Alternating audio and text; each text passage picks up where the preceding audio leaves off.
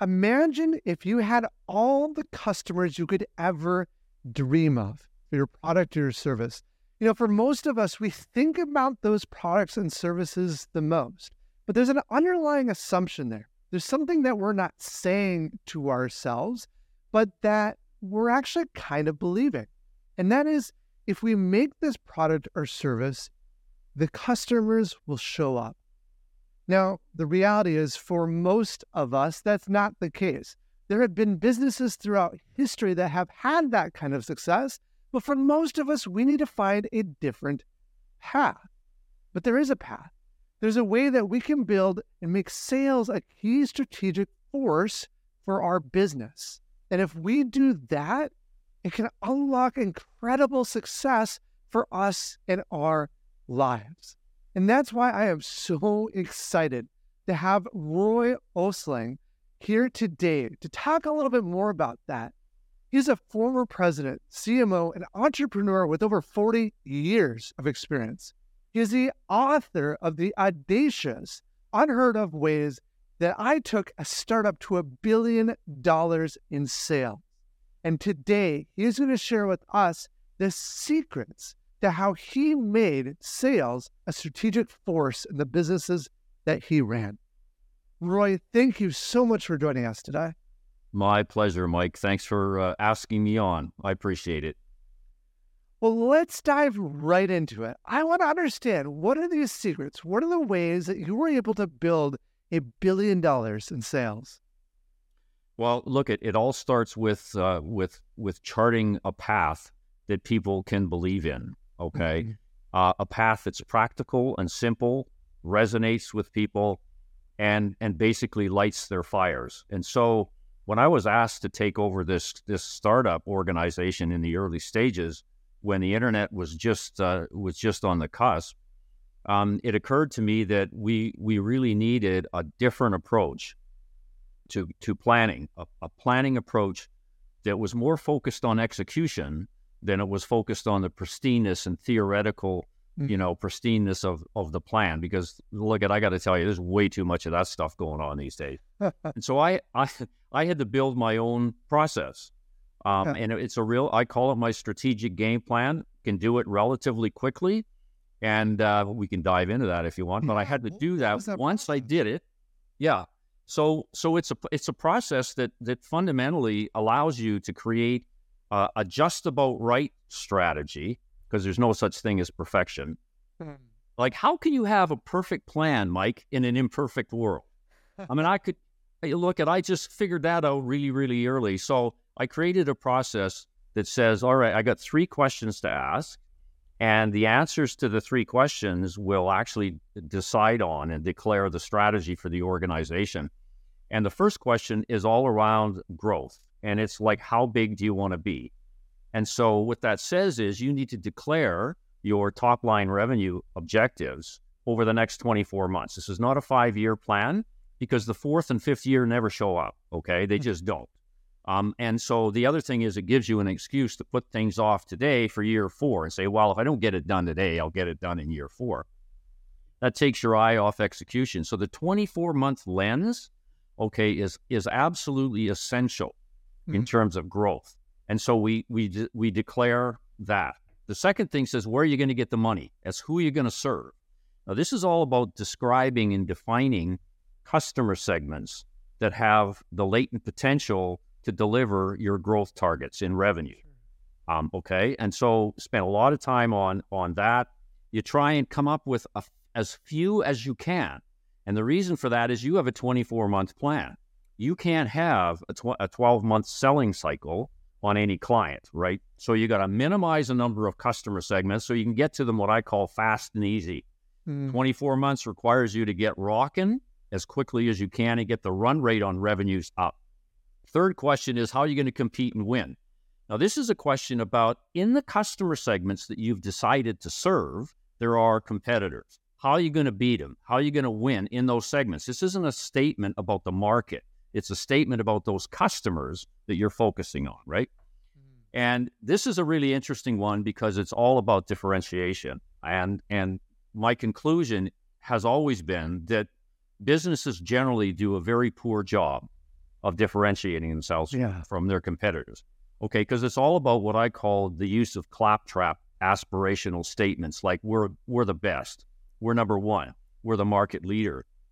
Those are nonsensical statements, Mike. They mean nothing to customers who have in their mind the question, who should I buy from?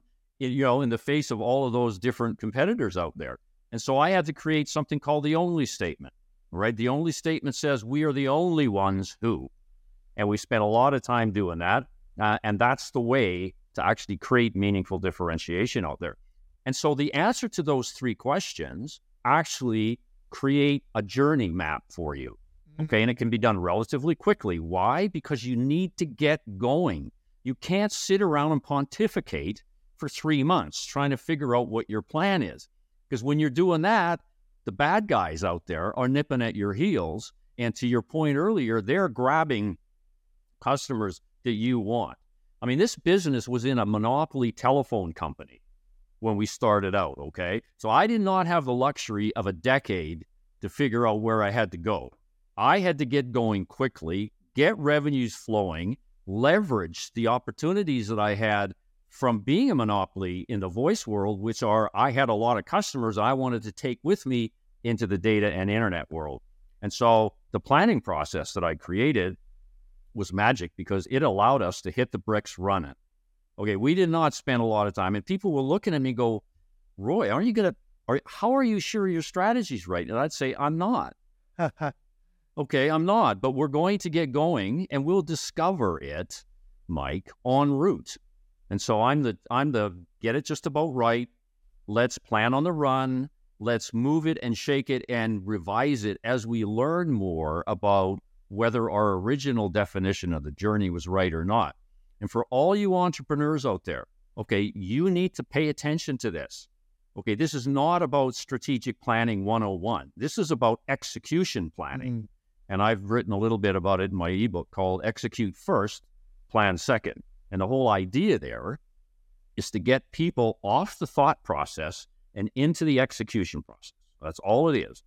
And so so if there was one thing that really helped me sort of get the juice is going to get to a billion, it was starting out at the right place, having the right view of how to set in place a direction that is all about execution, right? All about execution and admitting that we're probably not going to get it right the first time. And we may not get it right the second time, but as long as we keep our ears to the ground and listen to how well we're executing, we will discover, right, the end point of the journey eventually. And one has to be comfortable doing that. Yeah, that's so good.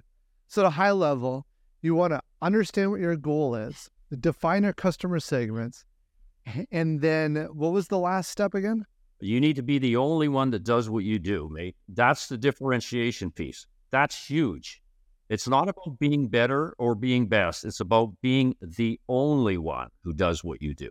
Love that. Find what the only you're the only one doing a certain thing. So you set that as a strategic goal, but then you go act. And I've seen that so many times in my own business is that a lot people people want to theorize and discuss and talk and that's good. There's a place for that. And you just identified that in your strategy. But we need to get out there. We need to try. We need to fail because it's through that skinning of your knees that you experience what people actually want in the marketplace. So now I'm really curious. What did that execution look like for you? Well, what it what it looked like was um, having to to basically move out of a culture, okay, that was was a monopoly, that was voice centric, that that wasn't marketing oriented. It was like eh, we were taking orders, we were engineering dominated.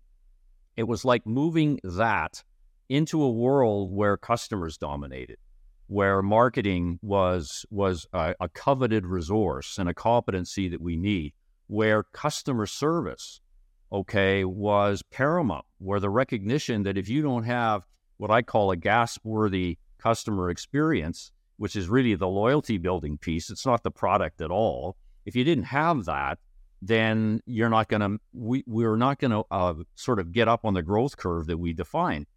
And so we put in place a whole bunch of what I called moves to move away from tradition, okay, to disrupt the momentum we had coming into this in the past, and to actually empower people to come with us and help shape the journey, which was huge. Like it, mm-hmm. like in a culture that's really tightly gripped by regulations and unions, okay, the degree of empowerment is simply very, very uh, small.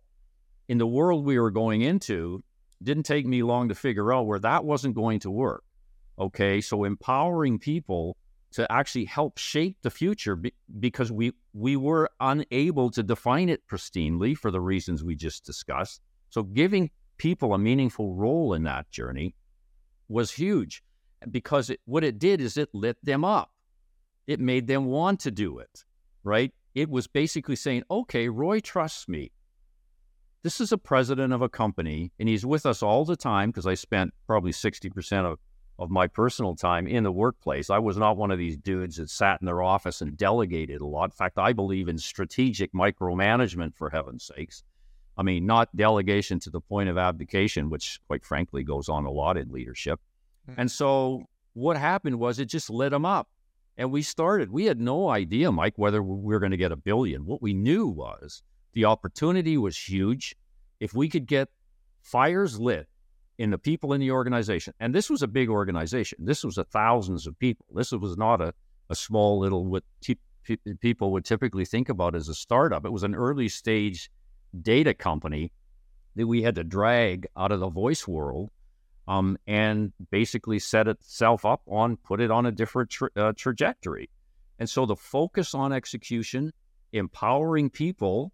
Um, I had a mentor who uh, who was a who was a um, he had an MBA, but it was a different MBA. It was a, a master master's in business achievement. So I had a mentor who had done stuff, right? I didn't care whether how many letters he had behind his name. Didn't matter to me. I needed somebody who could help me through the the messy world of execution. Which look at most leaders don't want to get they don't want to get dirty, Mike. Yeah. Well, if you want to get to a billion, you need to be dirty. You need to have you need to have dirt in your fingernails. You need to be in the trenches with your people, helping them do the job that they know how to do. Not sitting up pontificating from high on the theoretical pristineness of the direction that you've just set. Okay. And that's absolutely critical. That's fantastic. You know, I've seen it before where leaders will will take that initiative and they know they need to make a change and they get involved. And there's such resistance in the organization to that change. And one thing that sometimes people bring up is they say, Hey, you're micromanaging me now. You're you're you're pushing too much on me, right? Like, get off of my back. Let just trust me to do my job well. How how do you break through that uh, to actually get everyone aligned to make this massive change you needed to make? Yeah. So part part of my leadership philosophy is what I call uh, leadership by serving around, which is which is all about how can I help. Mm. It's not about declaration necessarily. It leads with how can I help. The question how can I help though has got an end game. Like it's all like it, everything I did, everything I did was driven by the need to grow revenues. Everything. So it wasn't just because I had some cool ideas. It was, yeah, maybe the ideas resonated with people, but the, look at the end game. To be clear, was was to get people mobilized to drive revenues. So one of the things that I would do is I would spend an awful lot of time in the workplace asking people, "How can I help?" Just Tell me what's going on. How can I help you do the job? You know what to do. I'm gonna I'm gonna get rid of the crap. I'm gonna get rid of the dumb rules. I'm gonna get rid of the grunge for you. Just tell me what you want. Okay. One element. The other element to your point, which really gets at like how do you get rid of dysfunction in an organization? Yeah. Is what I call line of sight. So I believe that leaders have a critical role in defining exactly what the role of everybody in the organization has to be in order to execute the strategy. Now, most leaders don't want to get involved in that because what it involves is translating the strategy for every function and every person in the organization. And it is a colossal piece of work. Okay, colossal. Like I had thousands of people. I had to make sure that sales knew exactly what they had to do to execute the new strategy and what they had to give up. Okay, because that's a law, that's a huge piece of work is getting rid of the irrelevant stuff. okay, that people are now doing. It may have been relevant yesterday, but today it's not. So let's identify that and delete it. I think deletion is a more significant part of innovation, by the way, than adding things. And most people don't see it that way, right? You ask anybody, what's innovation? Well, innovation is creating new products and new markets. And I say, interesting. You, are you telling me you're going to do that on top of an organization that's inefficient and ineffective and doing a whole bunch of wrong things? Do you have that many resources and that much money to actually add stuff to an irrelevant base? And they go, huh, never really thought about that. So I was all I was all over that. And that came from this line of sight piece. So if you want an organization where you have function and not dif- dysfunction, then leaders need to, to strategically set themselves in a role of translation for the organization. And once that's that's clear, and you need to hold people accountable to do that. Once that's clear, then your job is to monitor how well people are actually living right those new mm-hmm. rules. And so, if that's micromanagement, so be it. But I tell you what, my role was to get as much revenue as I could possibly get. And you don't get that by delegating, right, strategic purpose to the organization. You need to take what I call fingerprint ownership. You need to be a fingerprint leader, put your fingerprints on the strategy, help people and light their fires to actually start executing on that. And what you find is suddenly people are now going kind of like parallel to one another as opposed to this. It's not their fault when there's dysfunction in an organization. As a leader, it's your fault because what you haven't done is clarified the rules for everybody. And why haven't you done that? Because it's colossal work, right? But you got to get in there, you got to get it done. I got it done. We got a billion. Boom, problem solved. Hey, it's Mike. Let's beat the banks at their own game. Traditional banks don't have great interest rates, but they charge businesses like Norhart higher rates, and they keep all the profits. Why don't we cut out the middleman and connect directly, thus leaving more for both of us? Invest with us and earn fantastic interest rates. To learn more, visit norhart.com. That's N O R H A R T.com and click on invest. So if you're looking to grow your returns, then why not join Norhart Invest today and get more than you ever could at a bank? This is an offering by Norhart Invest. Investments can only be made through the Norhart Invest website. For more information, including the offering circular, please visit norhart.com forward slash invest. Make it sound so simple. I love that though. The, the core idea is there. You just have to execute and deliver on it. Yeah. You know, I want to get down a level deeper now. When you had built out this sales team and had to realign them to helping generate these sales. What tactics, what techniques did you find were successful with those salespeople? What things weren't working? How did you actually make the money come in? So, look at uh, I'm I'm not a I'm not a believer in flogging products. I've written an awful lot about product floggers. I find them disgusting. Hmm. Okay, so what it is is you're beating a customer up with the products and services that you want to deliver. All right. So, one of the things that you need to do, uh, in my experience at least, was to shift that around and become not supply driven, but being demand driven. What that means is, in the real life sense, is you need salespeople who are actually problem solvers. Hmm. They're not product floggers. Now, the reason they flog products, Mike, is because we pay them to, to flog products. I mean, go look at any go look at any sales compensation plan, and it's basically based on 12 months of product quotas. Well, you can't ask a salesperson to build long term sustaining relationships, which, by the way, are required to get to a billion, if in fact you're paying them on a 12 month quota. So the first thing I did is I changed the sales comp plan. And what I did is I introduced a new component. And the new component was based on customer perception and it was based on sales behaviors. Well, I got to tell you, they hated it. It was called the customer report card, right? Which basically said, okay, salesperson, um, part of your your bonus for the next 12 months is going to be based on what your customers say about you in terms of how you demonstrate relationship building behaviors. Simple little things like are you available? Do you actually respond? Okay. do you ask questions about, you know, what what what their what my business problems are? Okay, everything that you haven't done before because what you've been doing is trying to flog products, right? So we created this customer report card process, um, which which, as I say, initially sales hated because it was so different, right? And I said, all right, here's the way it's going to happen.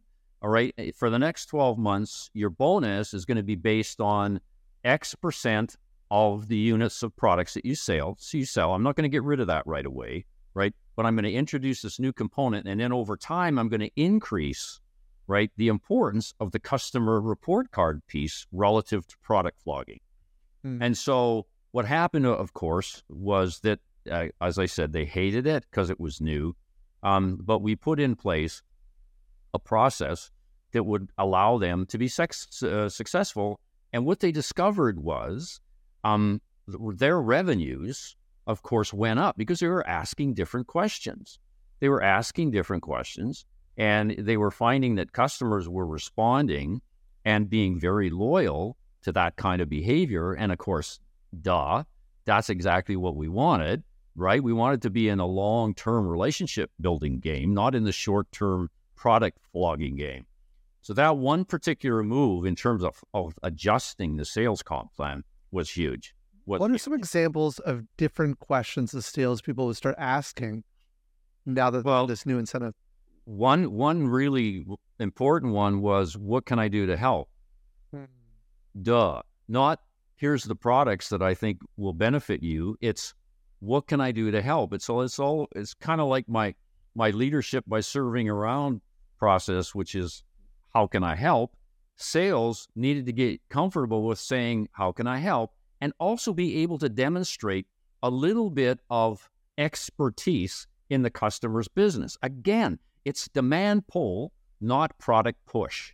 Okay, requires a different set of questions. So, I mean, look at I just I just had a look at your annual report, Mr. Customer, and wow, I mean you really do have an inventory turn problem, don't you? Let's talk about that. Maybe there's a way I can help you.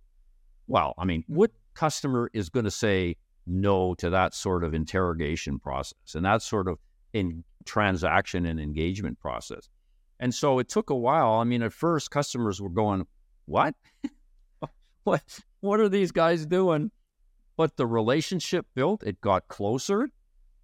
And the questioning, all right, started to t- take on more of a personalized approach, right? Like the questions that I would ask you ended up being different than somebody else. And that was because your business is different, you have different problems and different opportunities.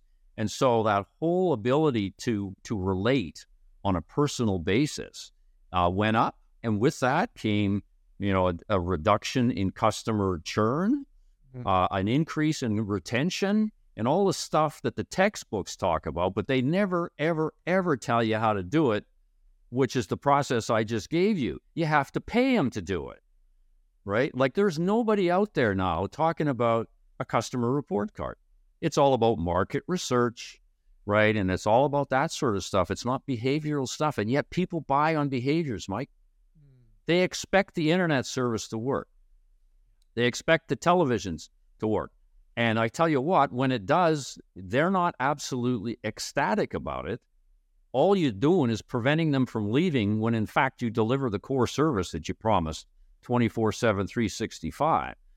What makes them impressed and what takes their breath away is the stuff that you and I are just talking about. It's how to get people to relate to Homo sapiens in a way that nobody else does. So in a in a way, it's kind of like at the behavioral level, um, exhibiting uh, a behavioral set that only you do and nobody else does, right? To the point of differentiation earlier. In some ways, it goes almost back to being more human and more relational, right? Like being authentic, understanding their issues where they're at, and then there to support them rather than push something on them. It's totally relationship. It's totally relationship stuff. I mean, this is not rocket science. I mean, customer experiences. Are you kidding me? You're actually going to get me to believe that artificial intelligence and FAQs are going to give me a better customer experience? You're out of your freaking mind. That's never going to happen. Why? Because when I'm phoning you, when I'm contacting you, I have a question that's unique for me. Mm. Okay, not a million other people, right? The data aggregators, you know what they do, right? So I'm looking at FAQs and none of them relate because they're not me. Yeah. I'm looking at AI solutions that may relate to the average person. But by the way, Mike, the average person doesn't exist. yeah. So relationships are absolutely key. We need to we need to define them. Leaders need to take a more active role in in painting a picture of what they look like for people because you know what we're visual. So when somebody shows us how to behave, that makes a big difference, right? It, not, it's not taking chapter six out of HR 101. That's not what this is about, right? Let's put the textbook down, right? Let's Yeah. work together on this kind of stuff and define it um, in a way that excites people to do it. And by the way, recruitment is a huge part in this. Like I, I hired for Goosebumps, but that's that's Roy's recruitment um, process. I hired for Goosebumps. Now, what do I mean by that? I had to find a way, my own way, to identify people that were born with the human being lover gene. Okay, and why is that important? It's because if you love people, typically you're going to be good at doing what? Building relationships Mhm. with others, right? So I figured, how am I going to do this?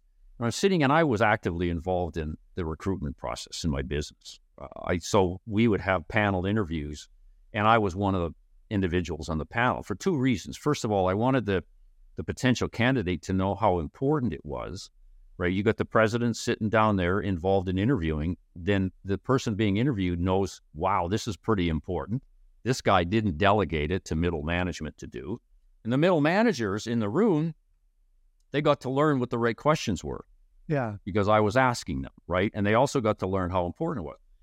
So, th- so this this issue about how can I spot somebody that I think would be terrific at building relationships. So, I came up with this process which I coined hiring for goosebumps, and it went like this. Okay, I would say, so Mike, you want to work for us? Um, do you like human beings? And you know it's a trick question, right?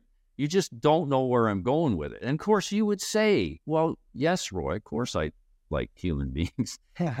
And so then the next question goes, okay, tell me a story, Mike. I want you to tell me a story that would show me oh, and, and demonstrate for me your love of human beings. This is the question that separated the guys that really got it from the people who were playing an academic game with me, you see.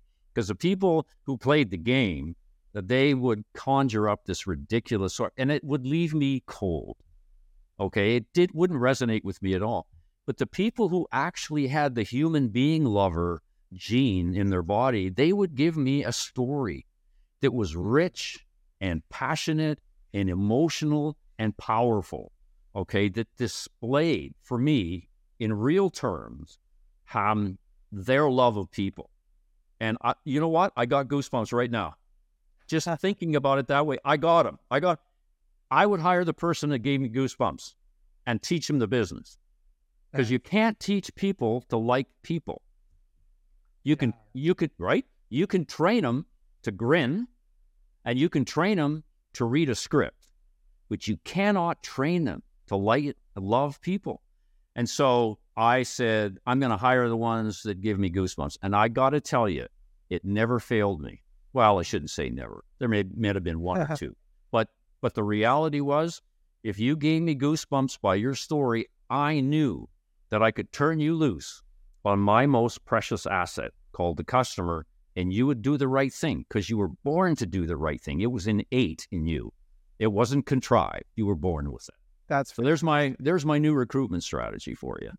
That's fantastic.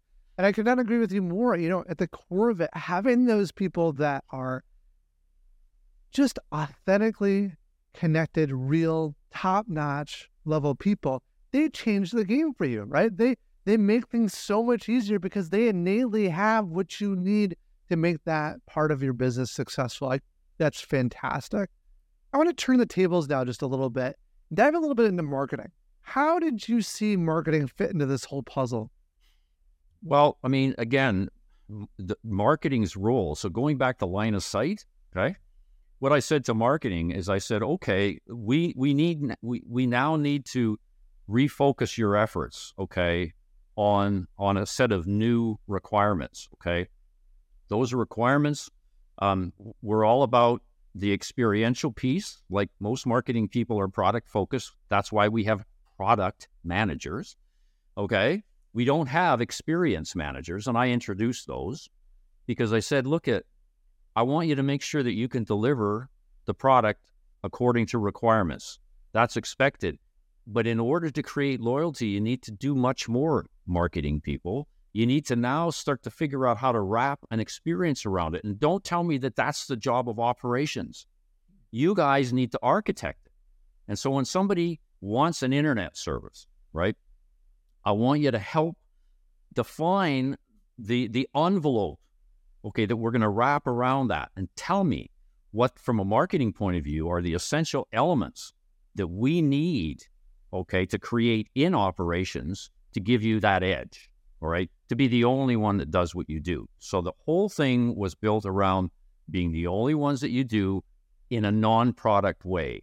Make sure that you get you you know, we're going to give you the what you need to deliver the product 24/7 365 seamlessly. And so the teamwork with operations and all that stuff was there, but I don't want you to stop there. What I need from you is I need that other envelope that's based on experiential stuff because that's what's going to drive long term loyalty. And so having them work with sales in the way we just discussed, having them work with operations in the way, having them work with engineering was exceedingly important. And it just kind of refocused them. And getting down to a more sort of, they, they used to call it marketing uh, or, or segments of one kind of thing, which is like the ultimate sort of view of personalization and getting them away from mass markets was another huge piece, right? It's not about what market you serve, it's about what person, right, you're trying to, to, to target. Not from a point of view of today where we have, you know, the ability to track. Uh, I mean, every time you go go on the internet and you you search up something, bang, you get an advertisement. That's that's intrusive to me. And that's not what we were talking about. What we are talking about then is you need to be relevant. You can't be a pusher. You just need to figure out the engagement process that gets you closer to being nose to nose, okay, with the customer that we're choosing to serve. And and so over time, it got to be more of kind of what I would say um, activities that were taking place upstream from somebody buying in marketing to downstream.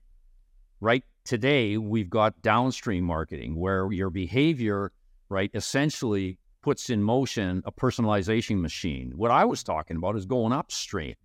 Okay, before the person even makes that purchase, marketing has a role, right, to actually get personal, whereas they never saw that as their job before. They thought that was customer service, et cetera, et cetera. And I said, no, it's part of our value proposition. We need to be the only ones doing that okay, from a marketing point of view, get personal before they make the sale. Can you help me do that? Tell me what that looks like for you. And so that process was hugely interesting. And what, I'd like what did with, that look like? Hey, it's Mike. Passive income is one of this year's hottest buzzwords, but what is it? Well, passive income is when the elite make money and the rest of us sleep. Here at Norhart, we decided to open up this opportunity to everyone by giving you the chance to invest with us and earn fantastic interest rates without doing a thing. To learn more, visit norhart.com. That's N O R H A R T.com and click on invest. So if you're looking to grow your returns, then why not join Norhart Invest today and see what you can build towards? This is an offering by Norhart Invest. Investments can only be made through the Norhart Invest website. For more information, including the offering circular, please visit norhart.com forward slash invest. With well, I mean, marketing aside, how did you actually make it personal? How did you build that relationship from a marketing perspective? Well, it was like as I said, the whole concept was let's let tell me tell me what you think the experience has to look like. Okay, when when people are actually buying, okay, or wanting to buy a particular product it's so it got close to the sales process, but it but it was a little different because it talked to things like pricing. It talked to things like distribution. Okay, well, the sales process doesn't talk pricing. In fact, if you ever let a salesperson set prices, you got give your head a shake, right? That's a marketing function. And it got close to kind of like personal advertising and all those elements of the marketing mix, traditional marketing mix says, how are you going to make pricing a delightful experience for people? Okay. Well, marketing goes, Roy, I mean, nobody likes to, I, yeah, they do. If you're telling me that they're not liking the pricing process, what it's telling me is your marketing strategy is falling short of demonstrating a value proposition that will drive premium prices. I cannot get to a billion without premium prices. Okay. And so that one element was huge in terms of let's start thinking about value packaging, not bundling. Bundling is simply a poor man's way of reducing prices. The more you bundle together, the less you pay. That's not the world I was in. It's the more value we create for you, right? The more I've earned the right to charge you a premium price because you will pay it. Why? Because I'm satisfying your cravings, not your needs. And so this whole marketing morphing uh, journey was about getting people to understand that people, customers buy on what they crave, not really what they need. And I want to get into the craving space. So, what's a craving? Well, it's what you lust for, what you desire. Yeah, it's not what it's not the fact that you need high speed internet. It's that you want to be treated in a certain way during the process. It's maybe I can be I can be adding value components that together will allow you and to give yourself the permission to pay higher rates. And so that whole piece around cravings markets, pricing, distribution on a personalized basis were kind of like avenues that we explored in marketing uh, and that they hadn't done before. And it was, um, we kind of learned as we went. I mean, the value packaging piece was huge. All right, because mm. we had to fight off the the the the most people who were looking for ways to add things together and discount price it. And I said, we can't do that. We can't do that because the more you reduce price, the more the message out there is we're reducing value because price and value are inextricably related. And so we had lots of fun doing that kind of stuff. But you know, I guess the bottom line for me is we we tried a lot of little things. There was no silver bullet in this how, journey. How about the very top of the funnel? Uh, what, did you guys run advertising? Like, how did you get people even to know about your products and services to begin with? Well, to see, don't forget, we actually came out of a of a voice world in a communications company. So we had a base of customers who were used to voice services. What I mean by that is basic distance service, mm. or basic, you know, local telephone services, buying tele, all that kind of stuff. So we had a base, okay, who were loyal to us if for no other reason than we are a monopoly. And and the the, the challenge we had is how do we take that base into a data internet world where there's just like a plethora of competitors just chomping at us. And so, you know, the cultural shift requirements were basically where we had to focus on. So it wasn't like we had to go after, you know, brand new customers. We had them, we had to keep them and grow them, which which introduced notions like for me, it wasn't about market share, it was about customer share. It said mm. for you, I'm now getting $100 a month from you because you consume voice related services. I now now want to get you to $500 a month, okay, using now because I'm going to take you into the future friendly world of data and internet. So that was kind of like the strategy.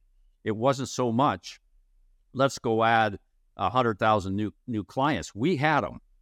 Okay, but they were consuming the wrong things. I needed them to stay loyal and start as a result of that through everything that we've been discussing so far, get them to buy more That's by great. providing more value to them. So that was the sort of um, that was the sort of situation we found ourselves in.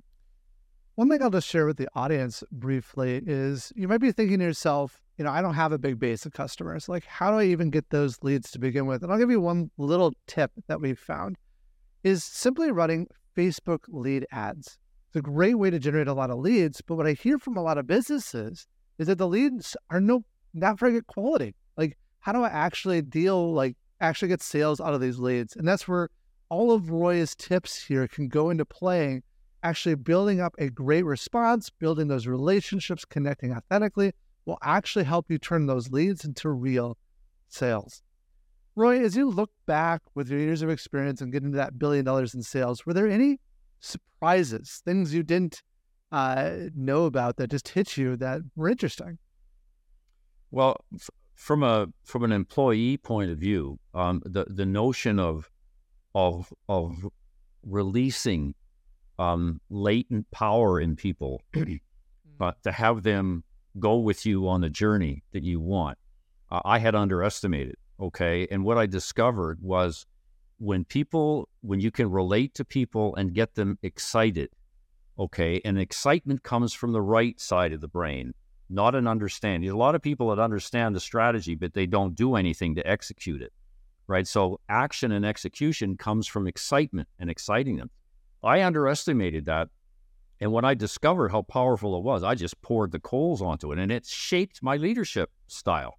It hmm. shaped me into being a leadership, a leader by serving around. It shaped me into being a leader that that provided direct line of sight between people and the journey it, it, it allowed me to come up with crazy notions like hiring for goosebumps, like killing dumb rules, like cutting the crap in the organization to do what I called improve the viscosity of the machine, right? All of those activities were driven by the fact that once people got onto the simplicity and the excitement of doing it, the power of the machine just went like this. Okay, so it wasn't a matter of tops down. It was it was discovering you know, and an, on an individual level, what lit them up. And I underestimated that. How did you get people to that point? Because I think a lot of us understand that that's important, but what are the actual tangible steps you got people to that heartfelt excitement level? Well, first of all, you have to know sort of where you're going. You have to have a strategic agenda in your head before you talk to people. It's not a matter of just having a conversation. It's a matter of Mike, Roy, and Mike having a conversation, and me trying to figure out, okay, the problems that that you've got. That if I can deal with those, will allow you to execute execute the strategy better. Okay, so that's the agenda, and there's no substitute um, for actually having a conversation. I came up with, you know, this notion called bear pit sessions. I would have bear pit sessions all the time. What a, what's a bear pit? it's it's a meeting right with cross-functional people and it could be your entire organization if you're small or it can be people in a particular department if you happen to be large and basically the the purpose for the bear pit was for me to say hey how's the execution going how can i help all it was and i went in with no entourage i was raw naked in front of these people in terms of hey tell me what's going on and i had to earn right? The right to come back. And it, it worked so well. People were, were calling me saying, Hey, when's your next bear pit? I want to be part of the bear pit because, you know, that's where we're getting things done. And so that's what you have to do. You have to talk to people. Okay, yeah, I understand that we got electronics and we got new ways of communicating, but let me tell you, there's nothing that lights a fire in, in somebody's heart than having a conversation with a leader who actually believes and understands in in their journey and and really takes with them the position that says i'm here to convince you that this is a cool place to go. Will you come with me please? Mm-hmm. will you come? Just make yourself expose yourself. Uh, that's the thing. You have to do that well roy this has been fantastic how can people find and learn more about you if they're curious to learn more of what you have to say? Sure. I've got a website called be different or be dead.com. And so join me there, come and visit me. And there's a number of pages there. I've, I've been blogging on this stuff since 2009. Okay. So for me, for a lot of people, it, interestingly, it's new, which tells me I really haven't been doing a good job spreading my word, quite frankly. So I've got, I blog practically every week. So there's a lot of content on my website. Go check it out. Uh, a couple pages on the books that I've written. I've written seven books around the whole notion of being being different and being or being dead. So there's that there. Plus, I've got a I've got an email. It's roy.osing at gmail.com, and I'm really happy to communicate with people on a one-on-one basis. And it's really kind of neat now because I do get emails from people saying, "Hey, Roy, I've, here's my draft only statement. What do you think?" Hey, that's magic, man. That's that gets my juices going every day. So you know, take advantage of me. Talk to me. I'm here to help. Oh, I love that, Roy. Not many guests will actually offer up their individual email. So take Roy up on that and connect with them, and he'd be happy to help and support. Well, Roy, thank you so much today for sharing your insight. This has been a blast. You're very welcome, and I'm honored to have you ask me to get in front of your audience. Believe me, it, my pleasure. Thanks.